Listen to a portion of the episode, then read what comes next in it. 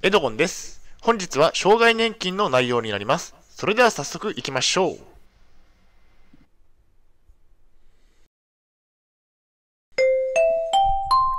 はい、H キャップチャンネルにようこそ。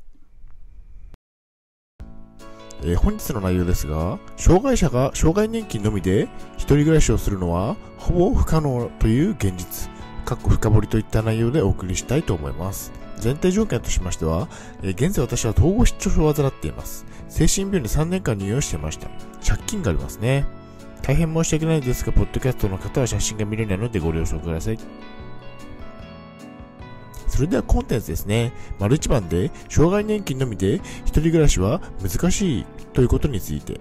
丸二番で、一人暮らしをするための対策、対応策について。最後に本日の行動プランと終わりにがあります。以前以下のようなツイートをしました。障害者が障害年金のみで一人暮らしをするのはほぼ不可能です。対策は下記の通りです。えー1番、えー実家に帰る。2番、生活保護を受給する。3番、えー都営住宅に住む。4番、グループホームに住む。5番、障害者雇用で就職をする。かっこパートでも可能。いずれかを選択しましょう。このツイートについて深掘りをしていきます。ではまず丸1番で、障害年金のみで一人暮らしは難しいことについて。障害基礎年金のみでは難しい。結論としましては、障害基礎年金のみでは難しいです。えー基礎年金は月額6万5千円ほどですが、これで一人暮らしはほぼ不可能でしょう。障害厚生年金も合わせて受給できれば、一人暮らしができる可能性が上がりますね。私には借金の返済があります。私は、障害基礎年金と障害厚生年金を受給しています。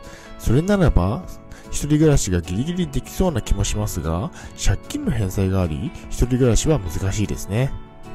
借金は毎月2万6千円返済しています。家計を圧迫していますね。次に丸2番で、一人暮らしをするための対応策について。対応方法は5つ。えー実家に帰る、生活保護を受給する、都営住宅に住む、グループホームに住む、障害者雇用で就職をする、かっこパートでも可能。この5つですね。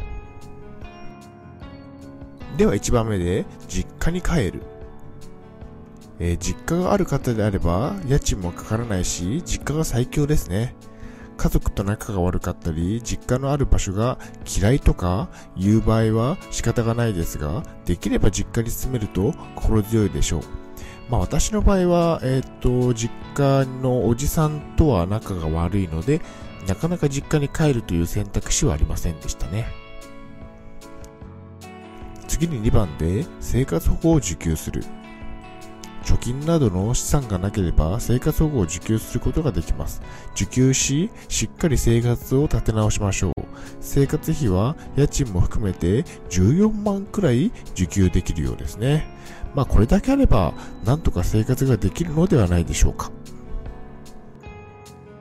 次に3番で都営住宅に住む。なかなか当選はしませんが、もし当選したら、家賃のかなり安い物件に住むことができます。東京都の23区内であっても、1、2万程度で借りられる物件もたくさんありますね。私は10回ほど応募しましたが、一度も当たりませんでしたね。まあ、当選する確率が低いということですね。次に4番で、グループホームに進む。入居の期限のあるグループホームのグループホームと入居期限のないグループホームがあります。障害者であれば、グループホームに住むことも検討すると良いでしょう。家賃は無料の場合がありますね。私は現在グループホームに住んでいて、家賃が確か1万1000円ですね。1万1000円の自己負担で住んでいます。次に5番で、障害者雇用で就職をする。かっこパートでも可能。障害年金だけでは生活がきつい場合は、障害者雇用で働いたり、アルバイトなどをしても良いでしょう。週に5日も働かなくても、週3日くらいでも、えっと、生活に必要な金額は稼げるでしょう。まあ、少しお仕事をしても良いかもしれませんね。統合失調症と障害年金について。統合失調症を患うと、障害年金を受給できますが、生活をしていけるくらい受給できない場合が多いです。他のサービスと併用をして生活を安定させましょう。まあ、なかなか障害年金のみでは、えー、生活が難しい場合も多いので、えっと、併用することが重要であるということですね。え、結論としましては、5つの対応策のどれかを生活に取り入れて、障害年金と組み合わせるのが賢いでしょう。はい、お疲れ様でした。ありがとうございました。それでは本日の行動プランに入っていきたいと思います。5つの対応方法を実践しましょう。障害年金で生活ができます。病気の治療もしっかり行いましょう。5つの対応方法を実践し、障害年金と組み合わせられれば、生活をしていくことは可能です。ぜひ生活に取り入れましょう。それでは本日の振り返りに入っていきたいと思います。本日は、障害者が障害年金のみで一人暮らしをするのはほぼ不可能という現実、かっこ深掘りといった内容でお送りしました。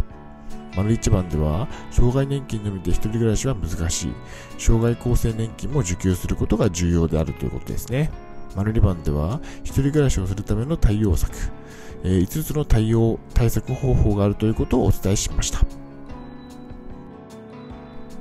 はい、最後に終わりにです。最後までご覧いただきありがとうございます。ブログ h キャップも、えー、4年間運営しています。Twitter もやっています。チャンネル登録、いいねボタンを押していただけると嬉しいです。また次の動画、ポッドキャストをお会いしましょう。病気の方は無理をなさらずお過ごしください。